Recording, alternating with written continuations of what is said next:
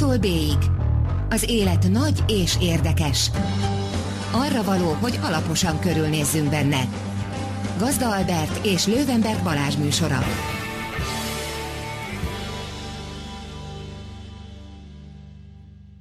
Jó estét, drága hallgatók! Ez itt az A-tól B-ig, az élet nagy és érdekes. Én Lővenberg Balázs vagyok.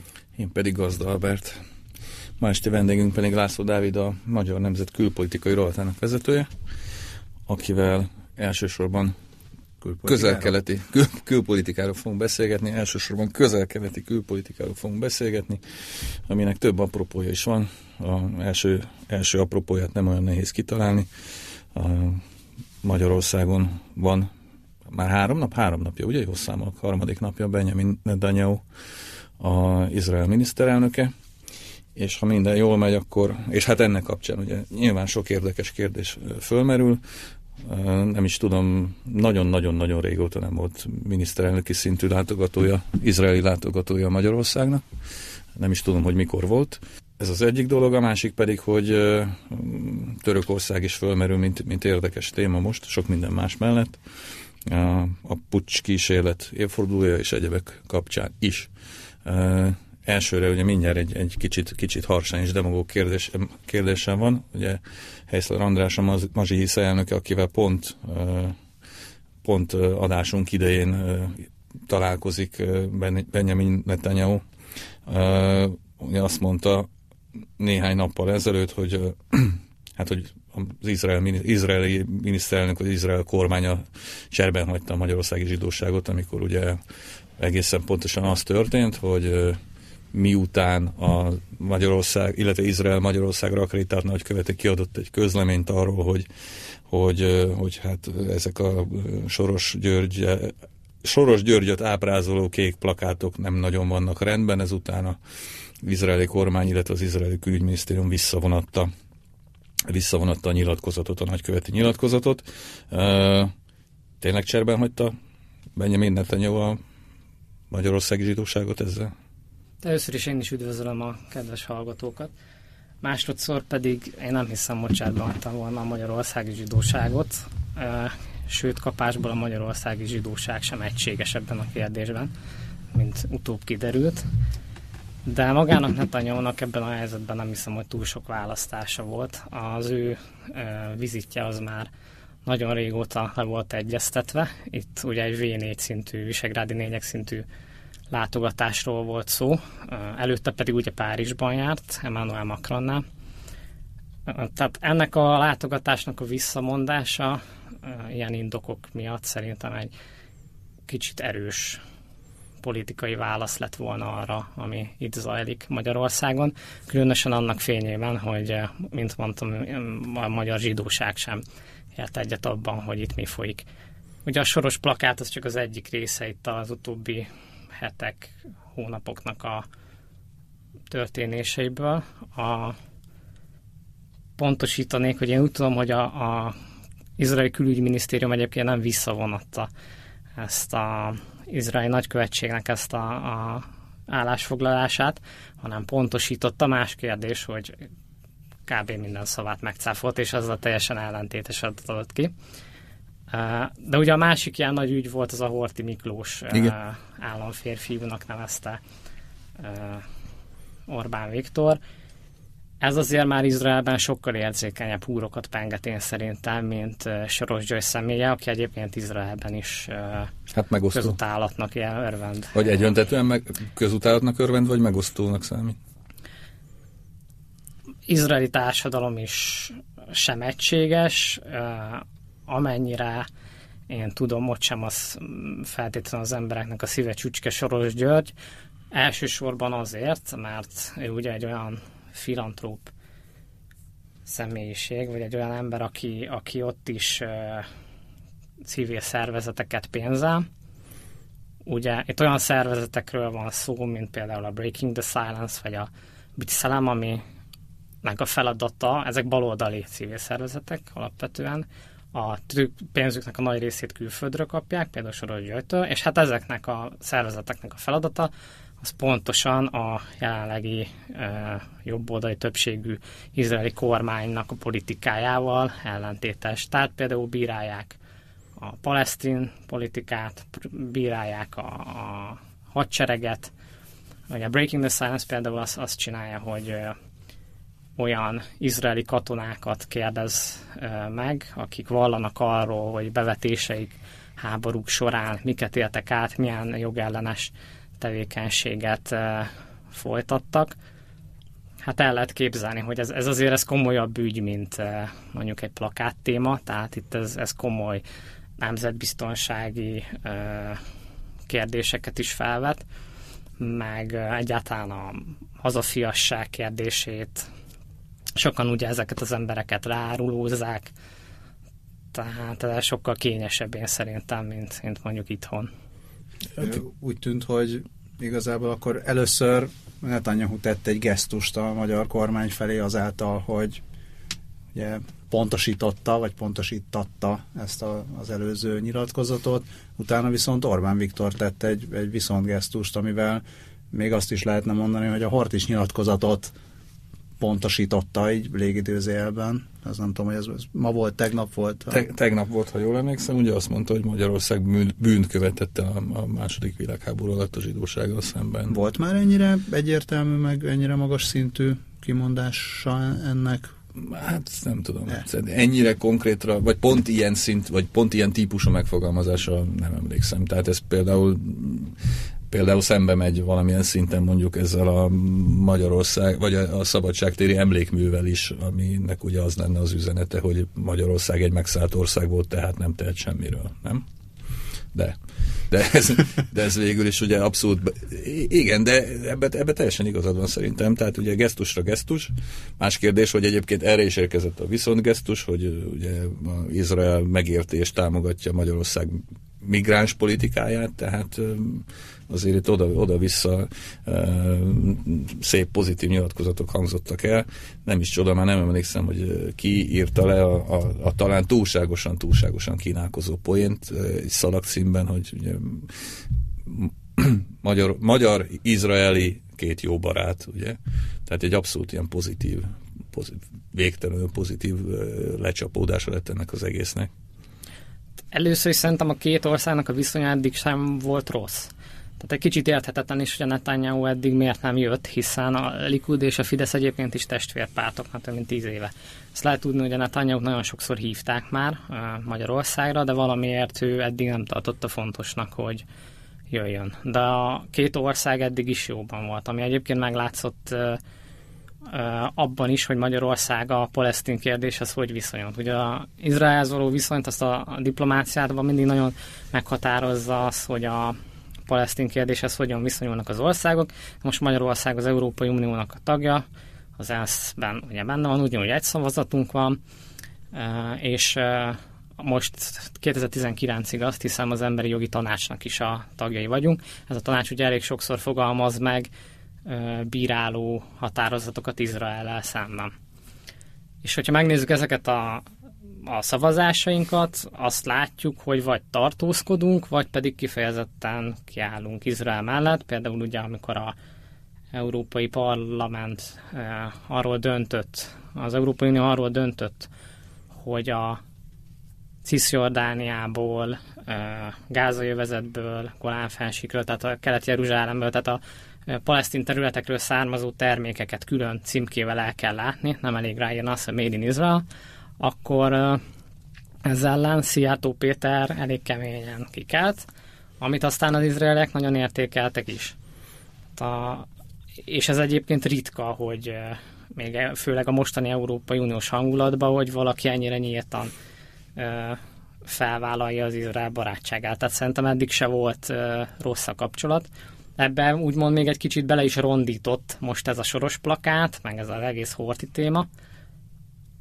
Az biztos, hogy a, a Hortinak a megítélése az szerintem Izraelben sokkal fontosabb, mint ez a soros plakátosdi volt. Ehhez képest mondjuk a Horti témáról nem tudom, hogy most legalábbis a kamerák előtt nem esett szó Orbán Viktor és Benjamin Netanyahu között. Aztán, hogy a háttérben történt-e valami, azt nem tudom a Jeruzsálemi uh, Holokauszt Múzeumnak, a, a, aki ilyen kérdésekben állászokat fogadni, tehát az izraeli történészeknek a véleménye az elég egyértelmű, volt és leegyszerűsítő, Horti Miklós az egy uh, kollaborás, nácikkal kollaboráló kormányzó volt.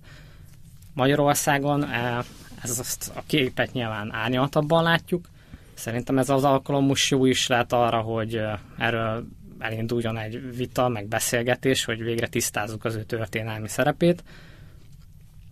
Az biztos, hogy, hogy mondjuk a, a Netanyahu látogatás előtt ez a kijelentés nem segített, bár ugyanakkor meg jó volt arra, hogy a, a Netanyahu-nak a látogatása tisztázta Orbánt, meg az egész, Orbán Viktort, meg az egész kormányt a, az antiszemita vádak alól. Tehát nyilván ezek után nehéz rájuk sütni, hogy itt bármilyen antiszemita felhangja volt mondjuk akár a soros plakátoknak, akár a, a holtiról letett kijelentéseinek. És a, amit pedig a, a, a, ugye elismerte, hogy itt bűnt követtünk el, azt mondta, hogy a második világháború során nem védtük meg a zsidóságot, ami bűn. Na most Horti Miklós a második világháború egy részében kormányzó volt, tehát ez mintha némi ellentét lenne az, hát igen, amit persze. korábban mondott.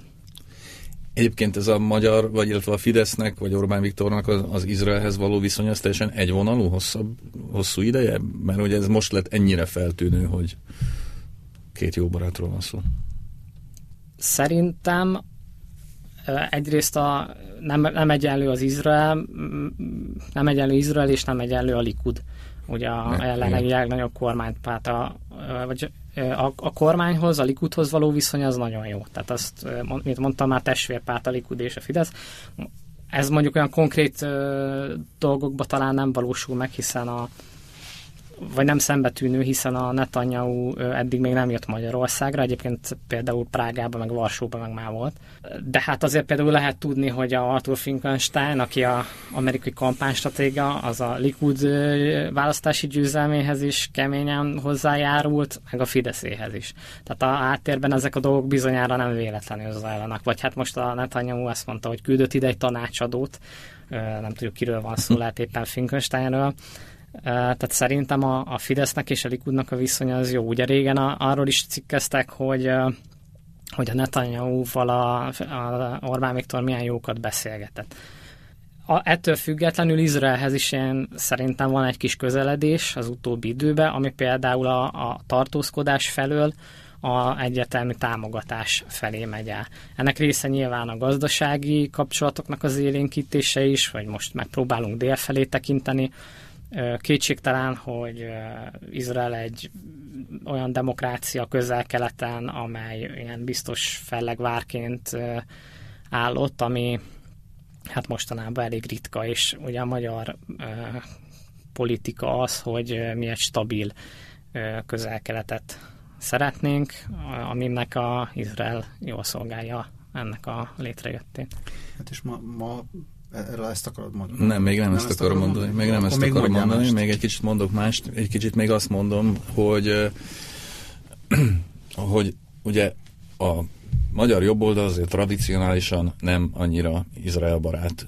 Ezt ugye mondhatjuk. Tehát annak, aki hát hogy mondjam, nem figyel oda erre a viszonyra mondjuk minden nap, hanem egy ilyen látogatás kapcsán egyébként sokkal inkább elérik bizonyos ingerek, annak azért szerintem elég érdekes megfigyelnie, ahogy most ugye a magyar kormánypárti sajtó vagy kormányzati sajtó hirtelen Izrael barát lett, és az ismételgeti azt, hogy ugye Magyarországon nincs antiszemitizmus, és Magyarország és, és Izrael meg milyen, milyen marha jó fej, meg Netanyahu külön is és mindeközben egyébként balról, ami ugye klasszikusan sokkal Izrael barátabbnak látszik, vagy látszott régebben, eh, onnan pedig ilyen nagyon egyértelmű kritikák fogalmazódnak meg, egyrészt a viszonyal kapcsolatban, másrészt pedig magával, a, eh, magával Netanyahu-val, illetve a kormányával kapcsolatban, és természetesen fölmerül klasszikus módon most már mondhatni, hiszen néhány éve ez, ez, ez ugye egy állandó, vagy fix jelenség lett, hogy akkor most Netanyahu gyakorlatilag részben azzal, hogy Orbán Viktorral barátkozik egyébként, szépen besorakozott a, az illiberális politikai vezetők közé, és akkor most már nem triumvirátus van Putyinnal, Erdogannal, meg Orbánnal, hanem négyen vannak, azt nem tudom, hogy kell mondani, hogy lehet egyáltalán úgy mondani, mint a triumvirátust. Na szóval, hogy, hogy tényleg tehát az a, ja és igen, és hát Netanyahu természetesen le, leépíti a demokráciát, leépíti a fékeket, meg az ellensúlyokat, kinyírja a civil szervezeteket, stb. stb. stb. És akkor még az arabokról nem is beszéltünk, meg a palesztinokról. Szóval mennyiben illiberális az az állam, amit Netanyahu csinál vagy működtet? Tehát, hogy van-e ennek a fejtegetésnek egyáltalán értelme szerinted? Uh-huh.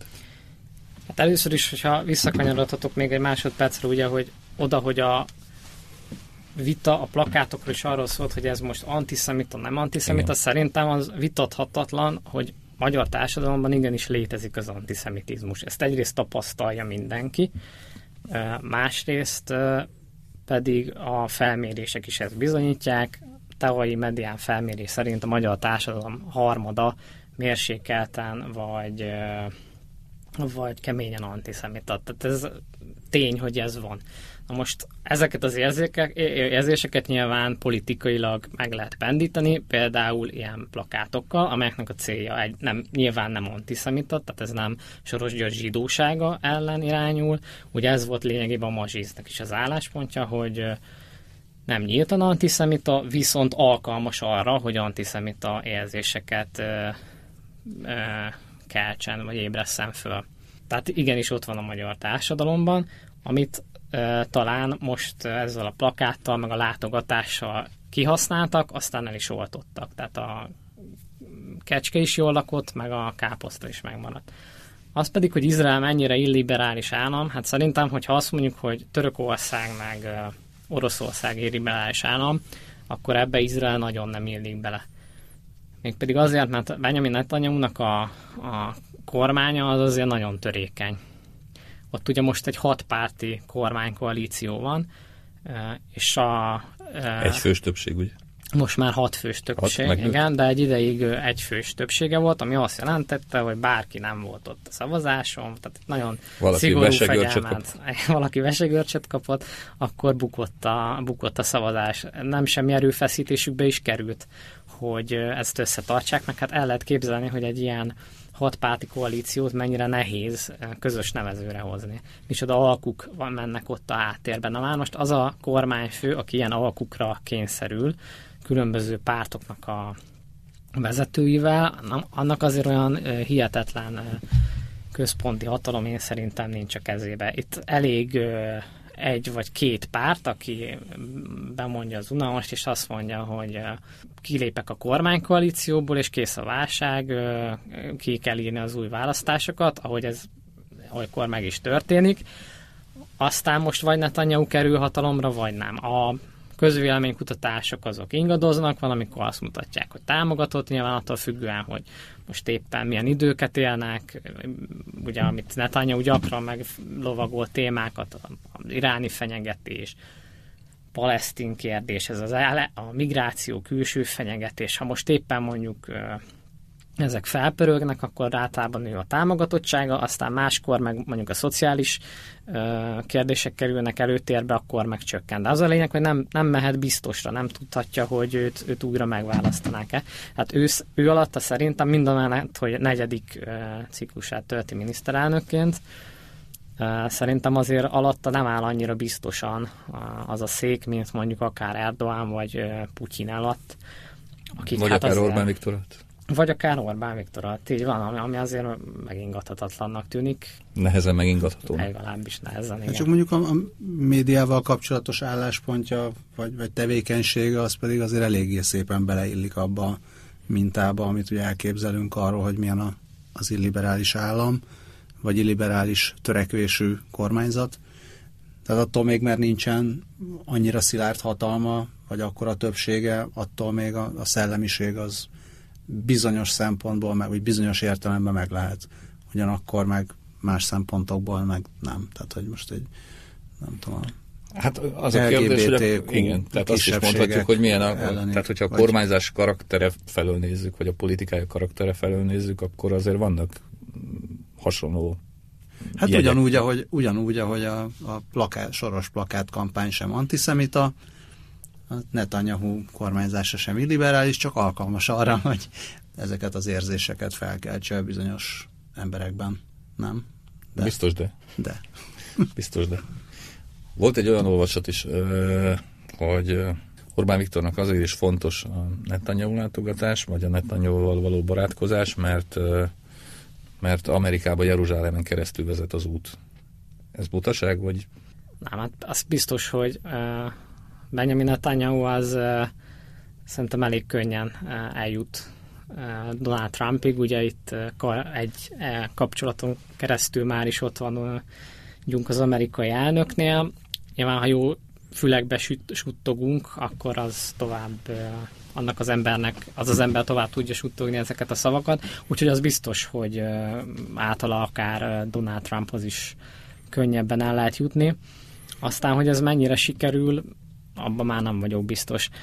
Ugye itt a maga a Netanyahu, ő azt mondta, hogy ő azért, vagy hát arra tudok gondolni, hogy azért is jött most Magyarországra, mert most a V4-ek keretén belül tudott le tudni egy találkozót, tehát mégiscsak négy Igen. állammal tárgyat. Mert egyébként, ha megnézzük, hogy mit csinált ez alatt a három nap alatt, tehát, hogy például, ment, például ment, focizgatott. Ment focizni, igen, tehát ennyire üres programot kormányfők, most az üres idézőjelbe, tehát Meg az asztal, hosszú, az, nem? Az, nagyon hosszú, hosszú három. Hát az e- első nap megérkezett, és körülbelül nem csinált semmit nincs semmi az asztalon. Tehát am, amiről beszélgettek, hogy most uh, autógyártás, energetika, vízgazdálkodás, ezekről eddig is lehetett tudni. Nem egyeztek meg semmiben.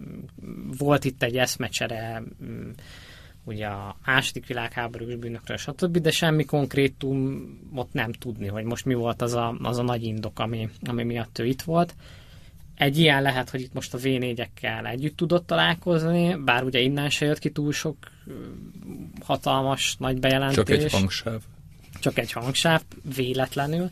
És pontosan ezt akarom, erre akartam kiukadni, hogy arra viszont tökéletes volt, hogy a, az Európai Uniónak azért odabökjön egyet, amely az utóbbi időben egyre kritikusabb vele szemben. Ebbe partnere volt hozzá nyilván Orbán Viktor is, akinek ez most mindig jól jön, ha rúghat egyet az Európai Unión, és meg is ragadta az alkalmat, hogy ő is egy kicsit beszóljon, hogy nem jó az Európai Unió Izrael politikája. Ugyanakkor azt is látni kell, hogy mondjuk a V4-ek úgymond eddig is a zsebébe voltak Na ezt akartam pont kérdezni, hogy itt, itt valami fajta új kapcsolatépítés, vagy szövetség, szövetséges összegyűjtés történt, vagy, vagy, vagy ez is egy folyamatnak a része csak? Szerintem nem volt új, mert mondjuk Csehország az eddig is teljes mászélséggel kiállt Izrael mellett. Az egyik legszorosabb szövetségese Izraelnek Csehország. Lengyelországgal szintén jóban vannak. Szlovákia eddig is a szavazásokon tartózkodott. Magyarországról már beszéltem. Tehát a, a, a négyesünk közül szerintem mindenkivel Izraelnek jó volt eddig is a kapcsolata kifejezetten. Akár gazdaságilag, akár a palesztin kérdést illetően, akár az antiszemitizmust illetően. Tehát itt most itt egy új egységfrontot kovácsolni, hogy itt van egy valami különutas társaság, és akkor itt majd az Európai Unióra nyomást lehet gyakorolni. Tehát ez a kapu szerintem eddig is nyitva volt. Netanyahu járt már, mint mondtam, Varsóban, ba, Pozsonyban, tehát uh, a harmadiknak hagytam most Budapestet. Nem érzem olyan új dimenziónak, ahogy Szijjártó Péter mondta, hogy itt valami új dimenzió nyílt. És akkor mégis mi a hozadéka, vagy mi az értelme? Meg kinek jobb? Ez kinek volt most ez jobb? Nekünk, vagy nekik? Neki. Nekem jó volt, de egyébként. Neked jó van? Én azt mondanám, hogy nekünk jobb volt, vagyis hát a magyar kormánynak mindenképpen jobb volt.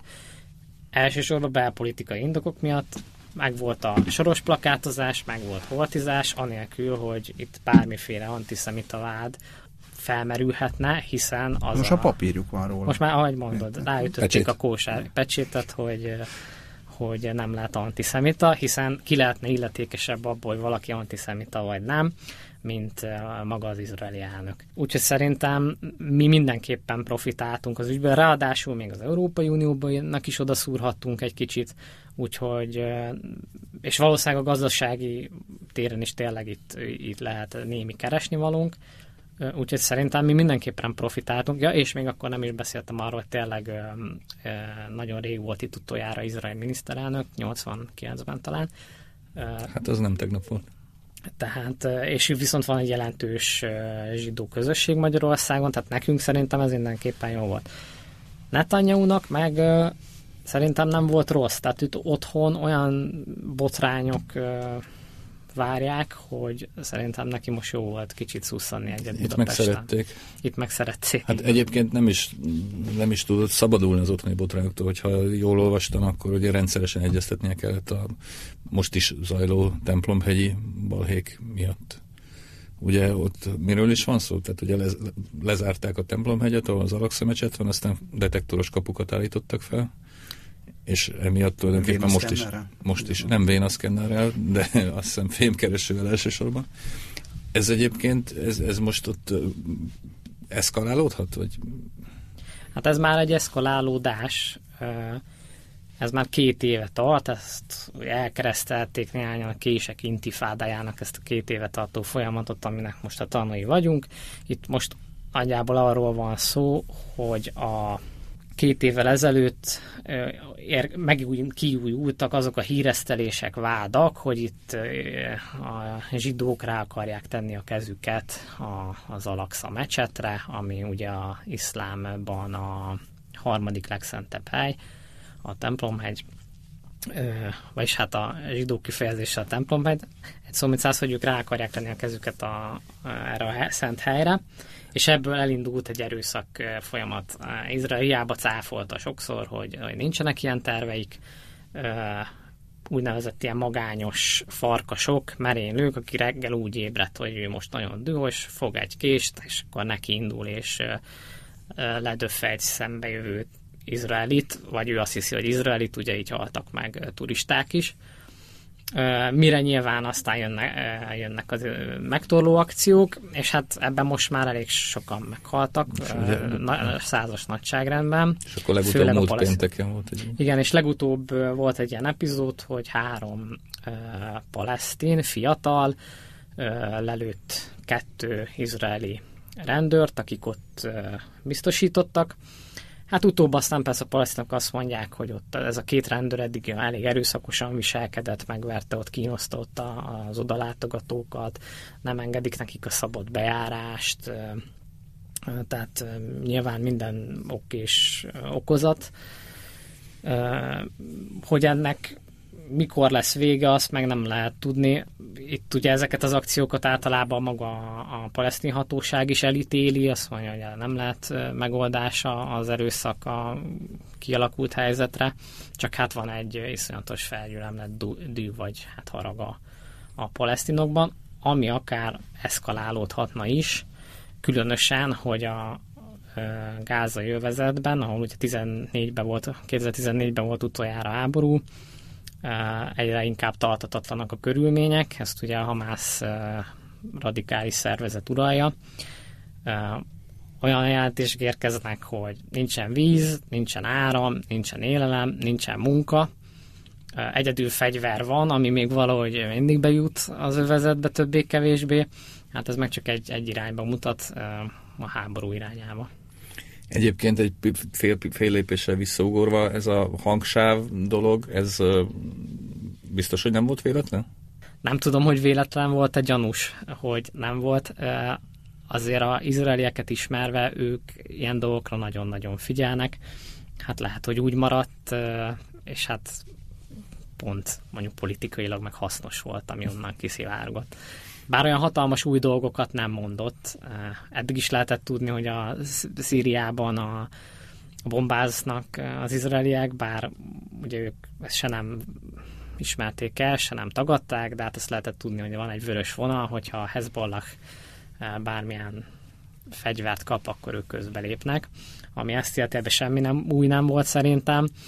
Hát az meg, amit az Európai Unióról mondott, olyan nagyon újdonság ez se volt, de hát arra mindenképpen jó volt, hogy oda szúrjon egyet. Nem, még a, amikor akartam kérdezni, akkor a hangsávra akartam volna kérdezni, úgyhogy uh-huh. ez, ez, már, ez már elment. Ez a hajó Nem tudom, hogy jó, hát akarunk-e hát még bármit Netanyahu-val. To- tovább is léphetünk egyébként, tehát... Még visszább. Igazából nem, vissza már, vissza már nem menjünk. Ugye azt is tudjuk, hogy egy újabb illiberális vezető jön majd mikor Cságáncs Európa vagy világbajnokságra, de nem vele akarunk foglalkozni. Mikor jön Erdogan? Erdogan. Hát már ő is több ígéretet adott hogy jön. Ugye utoljára tavaly, csak akkor lemondta a pucs kísérlet miatt, de hát nagyon számít rá mindenki, gondolom. Hát mi viszont mentünk Erdogánhoz. Mehetünk, igen. Hát azért ilyen bravúros átkötésre gondoltam, hogy megadom neked a lehetőséget arra, hogy Erdogánról kérdezzél. Igen, ott kevésbé kell azt kérdezni, hogy vajon illiberális-e Erdogán állama? Meg azt is, hogy stabilabb-e, vagy kevésbé, hogy mond, rosszul mondtam. Tehát ugye az is elég egyértelmű, hogy stabilabb a többsége jelenleg. Igen. Szerintem abból a szempontból azért érdekes, hogy, hogy barátkozunk Erdogánnal is, meg barátkozunk Netanyahuval is. Lehet, rugdosunk, rugdosunk az Európai Unióba ezzel is, meg azzal is. Meg az is érdekes, hogy tehát az Európához való viszony szempontjából érdekes nekem így mind a kettő, most nem, nem abból, hogy szörnyűködjünk, hogy mik, mik történnek Törökországban. Most azt hiszem a legutóbbi, a legutóbbi az az volt, hogy Törökország nem hajlandó elfogadni a, ezt az ilyen fél, féltagságot, vagy a tagságnál kevesebb, vagy kisebb, vagy rosszabb, vagy gyengébb viszonyt az Európai Unióval. Nekem olyan teljesen abszurdnak tűnik az, hogy egyáltalán bármiféle, bármiféle módon felmerülhessen bárki fejében a tagság akkor, amikor olyan dolgok történnek Törökországban, amilyenek. Hát, Tehát, hogy nem, hogy, nem, hogy nem előrefelé lépkednek, hanem inkább hátrafelé lépkednek. És hát most ki így... tudja, van, hogy már van az előre, és már van a hát. Igen. Hát az Európai Uniós tagság szempontjából. És de hirtelen nem is tudom, hogy tényleg mi legyen az első kérdés, hogy akkor jelenleg most Törökországnak hiányzik-e jobban Európa, vagy Európának Törökország, tényleg nem lehet-e Törökország nélkül bármiféle módon Kérdezzük megoldani a migrációs kérdést? Te mit kérdeznél magadtól? nem, nem, tényleg nem tudom. Melyikkel kezdjük szerinted? Az egyiket, az egyiket jó. Egyikkel. Az egyiket. Bármilyen módon is jelenleg így az, az asztalon van, vagy így a napi renden van az, hogy Törökország csatlakozzon. Hát az, az Európai Uniós csatlakozás nem biztos csatlakozzon, nem, tehát hogy így milyen, milyen viszonyban tud lenni ez a Törökország az Európai Unióval? Hát rossz viszonyban, de egyébként a, a maga csatlakozás az az asztalon van, csak az egész csatlakozási tárgyalások be vannak fagyva már elég régóta, vagy befagytak elég régen. Tehát és tud, itt, tud itt az Európai Unió lenni az első, aki bármiféle gesztust tesz ennek a Törökországnak? Nem, nem tud szerintem, de Törökország nem is hiszem, hogy valóban csatlakozni akarna jelen pillanatban az Európai Unióhoz. A törököknek a retorikája egyébként, amit részben már sokan kölcsönöztek is, eh, Recep Tayyip Erdogannak a retorikája az olyan, hogy mond nagyokat, és akkor utána meg más csinál. Nagyon sokszor beígérte, hogy na most aztán vége van az a, a migrációs alkunak, és Európára szabadítja a migránsokat. Nem történt belőle semmi. Szabott több határidőt, nem hogy az Európai Uniós csatlakozásnak, de hogy a vízum kötelezettség eltörlésének, ami mondjuk azért egy reális opció lehetne hogy azt, azt nagyon szeretnék, szabott egy határidőt, szabott kettőt, szabott hármat, még mindig nem történt semmi az ügyben, még mindig nem törölték el a török Igen, ez egy időben, tavaly, tavaly egy időben gyakorlatilag minden héten téma volt, most már nem is figyelünk oda, hogyha ez... Akkor pucsistákat se fog lefejezni például? Nem fog lefejezni se, nem, nem érdeke a halálbüntetésnek a bevezetése. Ha nagyon akarná halálbüntetést bevezetni, akkor szerintem képes lenne rá. Nem is biztos, még, még hogy... népszavazáson is megtámogatná ha kellene. Még, még az se biztos, hogy népszavazás kellene rá, ugye kell hozzá egy kétharmados többség a parlamentben az alkotmánymódosításhoz, ami most jelenleg nincs meg neki, vagy nekik, de össze lehetne hozni. Tehát most, ahogy ott a ö, ellenzékkel bánnak, ugye van ez a ö, kultbarát Hetepe nevű párt, nekik a képviselőiknek egy részét letartóztatták, különféle indokokkal, néhányuknak a mandátumát is visszavonták, a, nekem itt Budapesten eszembe jutott, hogy ezt meg lehetne többekkel csinálni, és akkor ott kiírnak a helyükre új választásokat, azt meg megnyeri az AKP, és akkor már is megvan a kellő többség. Na most lehet, hogy messzi, vagy egyszerűen kiírnak egy új választást, amin lehet megnyerik a kellő többséget. Tehát lehet, hogy még, ez persze feltételezés, de hogy lehet, hogy még, még népszavazás se kellene a halálbüntetés visszaállítása. De egyébként, ha lenne, akkor is megkapná a többséget. Tehát Lehet, igen. Valószínűleg. Szerintem viszont nagyon jól hangzik, hogy azt mondja, hogy fellógatom őket, vagy leveszem a fejüket. A Igen. De ezt nem biztos, hogy komolyan kell venni, tehát a török retorika az ilyen, meg az, hogy fasiszta vagy, náci vagy, amiket szintén rásüt a különböző hollandokra, németekre szereti hangoztatni. Ezeket ő szereti kiabálni nagy gyűléseken, ahol törökök szavazókhoz szól. Aztán, amikor találkozik Angela merkel biztos vagyok benne, hogy neki már nem nácizik olyan hangosan. Ha csak nincs kikerülő hangsáv. Igen. Nem.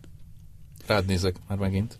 Ö, nem tudom, szóval nagyon nehéz belegondolni abba, meg mondjuk szerencsére nem Törökországban kell ezen gondolkodnom, hanem gondolkodhatok rajta itt. Szerintem ott élnél egészen másképpen gondolkodni. ez, ez majdnem biztos. Nem, nem túl könnyedén mondjuk azt ezekre az emberekre, hogy hát ő szeret nagyot mondani. Tehát ezt, ezt mondjuk sokakra, akik mostanában szeretnek nagyokat mondani, nyugaton is, meg keleten is, hogy tényleg így meg tudjuk állapítani valakiről, hogy na, ez az ember a múltban mindig csak nagyokat mondott, de valójában nem csinált semmit, akkor majd a jövőben se fog. Mondjuk búslakodva, vagy? Tessék? Búslakodva mondjuk inkább? Nem, nem búslakodva, nem, csak, csak tényleg, és nem azt mondom, hogy itt egyenes vonal vezet itt a Duterteig, vagy Duterte, vagy nem tudom, hogy kell kiejteni a, a Fülöp-szigeteki miniszterelnök, elnök, elnök. felé, tehát aki, aki viszont saját kezüleg lövöldözi a, a, a bűnözőket, és úgy liberális. Hát jó, ez, ez így az egyik, egyik hát... ilyen problémám ezzel, a, ezzel az egésszel, a másik. Hát a másik meg nyilván az, hogy, hogy azért mégiscsak jó, hogy halálbüntetés nincsen, de biztos, hogy nem vidámak azok, akiket az Erdogán rezsim elkap, vagy üldöz, akár Törökországban, akár az Egyesült Államokban például, ott a tüntetőkre rászabadultak a biztonsági őrök. Ítéljük el. Tessék? Mondom, ítéljük Mindenképp ítéljük el, igen. Amikor Magyarországra nézek, akkor, akkor is azon gondolkodom, hogy vajon, vajon így meddig, meddig lépegetünk a nagy illiberalitásban, Hát azért meddig, még messze meddig tudunk messze, Még messze, persze, persze. Úgy érzem, hogy kicsit belebonyolultunk most ebbe a, a, a problémába, mert egyébként nyilvánvalóan az az érdekes, tehát nem, mindig, mindig nagyon érdekes, hogy ki mit mond egyébként. Meg hogy kivel barátkozunk. Az tehát, is, az is nagyon érdekes, hogy kivel barátkozunk, persze, de még mindig, még mindig sokkal fontosabb, hogy hogyan cselekszünk egyébként. Meg kitől veszünk ötleteket? Um, akár retorikába, akár másba. Nem tudom, hát nem tudom. De igazából, igazából számomra például Törökország, vagy Erdogan rendszer, nem, vagy az Erdogan rendszer nem azért érdekes egyébként, mert hogy példát veszünk róla, vagy nem, hanem hogy egyébként mondjuk a régió, a régió stabilitásából és azon keresztül mondjuk Európa stabilitása szempontjából egyébként az mit jelent, amit ő csinál. És ebből a szempontból egyébként olyan sok változás az elmúlt időszakban nincsen. Szerintem Törökország most elkezdett uh, ilyen középhatalmi ambíciókat ápolgatni ott a közel-keleten, aztán nem igazán jött össze neki, mert a szíriai események nem úgy alakultak, ahogy ő azt elgondolta nem voltak felkészülve ilyen szintű menekült válságra se egyébként, az, az teljesen egyértelmű. Ez egy nagyon erős adó Törökország kezében az Európai Unióval szemben a mai napig, hiszen elméletben tényleg megtehetnénk azt, hogy felmondják az alkut. Más kérdés, hogy nem érdekük, hogy ezt megtegyék csak nagyon hangzatos ezzel fenyegetőzni, belpolitikailag nagyon jó üzenete van. Azt nem gondolnám, hogy mondjuk Erdogan nem csinál semmit, nyilván építgeti ki a maga kis rendszerét, próbálja az ott a türki rendszert mondjuk egy Erdogani rendszerre cserélni. Az ott egyértelműen az, hogy is mondjam, szó, lehet, hogy fölösleges volt a szabadba vágónom, de ma egy ilyen szabad, szab, egymás szavába vágós napunk van, úgy látszik. Szóval, hogy, hogy hogy az, annak mi a kifutása, amit ő csinál, tehát mondjuk az ő számára hogy nem tudom, az, az lesz belőle, mint egy közép-ázsiai kis hatalomnak a, a örökös elnöke szeretne lenni, vagy azért ez hülyeség? A nem ez szó. egy ilyen átgondolt valami? Tehát ezt úgy látjuk, hogy így, ez egy így ilyen kellett stratégia? volna kérdeznem, igen.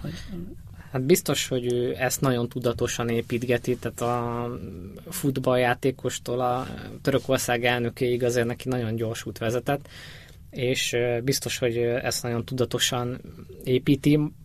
bár szerintem ő nyilván nem úgy tekint magára, mint diktátorra, hanem úgy, mint Törökország megmentőjére, tehát gondolom, hogy hisz abban, amit csinál. Ez fontos. fontos, igen.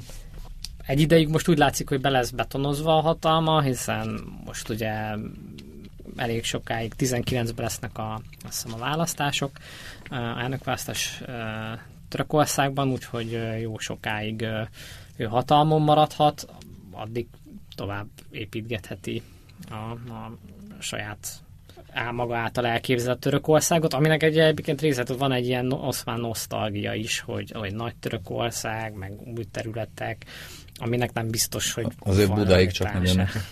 Reméljük. Egyébként ez a középhatalmi dolog, ez, ez kútba esett?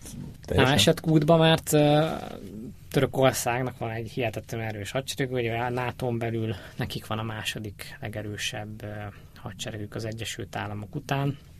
Most a nukleáris fegyvereket nem számítjuk vagy legnagyobb hadseregük, ami biztos a legerősebb.